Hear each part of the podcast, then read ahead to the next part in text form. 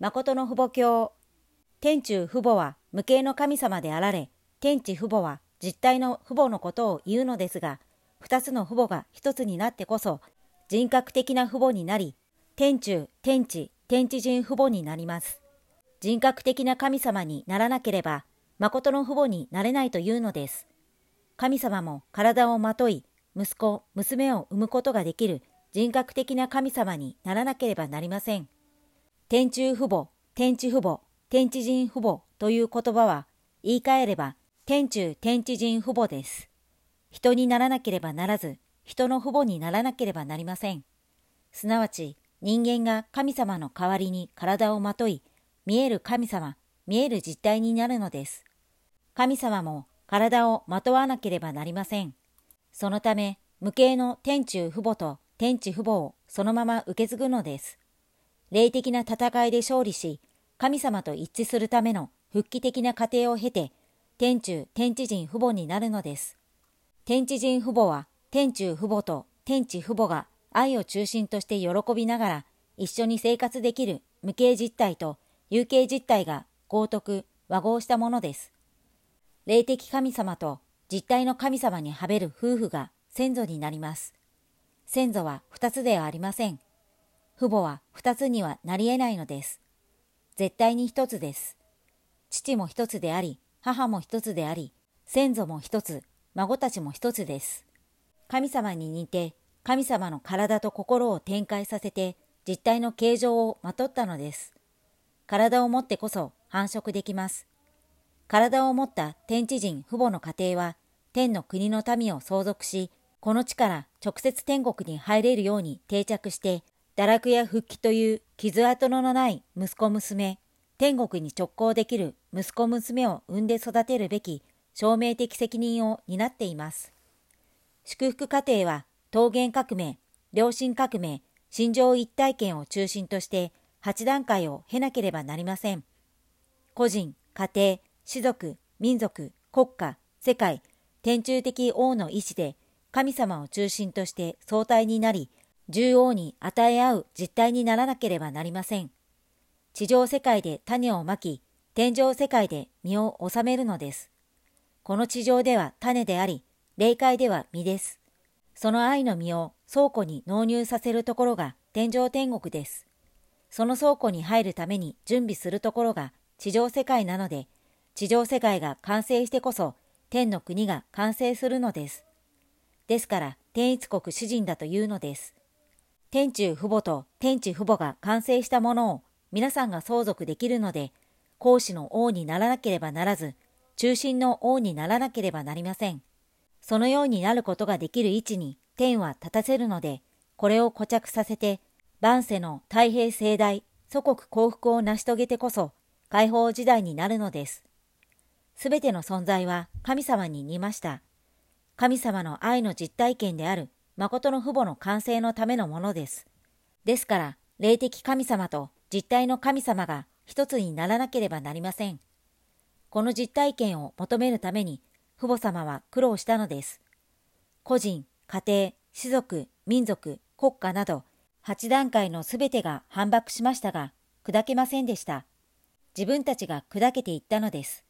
彼らは自分を中心とした自我自学権を中心として現れましたが、父母様は自我自学面を中心としてために生きて投入し、自分のことを考えなかったので、堕落世界のすべての因縁を抜け出してしまい、神様の体を定着させることができたというのです。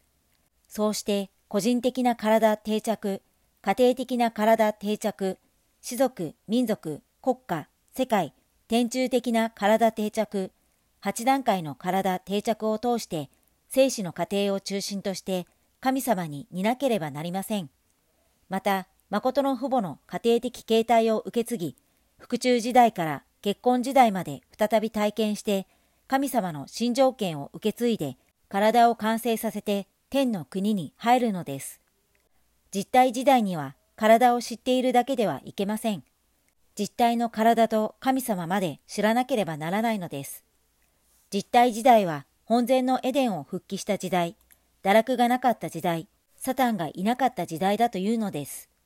天使たちの世界もアダムの命令通りに動く時代です。神様の御心のままに動く時代です。その意向に反対することはできません。そこに相対になろうという息子、娘たちになってこそ、永遠の不死関係が結ばれるのです。2012年までに家庭的エデン復帰時代を桃源し、天国に入籍しなければなりません。第4次イスラエル国を中心として、国家権と宗教権の一致権を連合し、誠の父母を中心として、天地人父母の安着をもって、無形の世界と有形の実体世界が一つになり、人間を中心としたすべてを完成、結実する天地人定着、天中天地解放世界を中心として、地から天に直行できる天国理想の実現を集結することのできる時を迎えました。この時を迎え、宣布したすべてのものが父の身旨と一致し、私たちが宣布したものが天の身旨と天中、天地、天地人父母様の一体理念と一致して安着できる一話統一の世界に前進するようになりました。神様を中心とした家庭には誰もが安着します。すべてが平安、幸福で理想のユートピアだという言葉が必要ないので、気がかりや心配なことはないというのです。生きさえすればよく、すべて成就するのです。ですから、今からは祈るとき、解放、釈放時代を完了しました。私は安着太平時代を生きなければなりません。と自信を持って報告しなさいというのです。安着という言葉はすべてのものがぶつからず、永遠に平和で幸福だということです。太平盛大です。その世界がユートピアです。私自身の体と心が争っているとすれば、太平盛大があるでしょうか？ありません。根本に入って無条件に父母様の言葉が正しいと信じ、その場に立って私はそうである。天地が変わっても太陽が落ちても私は変わらないと言わなければなりません。天変地異が起きても私は変わらないと言わなければならないのです。星が落ち、太陽が落ちても束の間です。その上に立っていなさいというのです。安着してこそそこに太平時代が訪れます。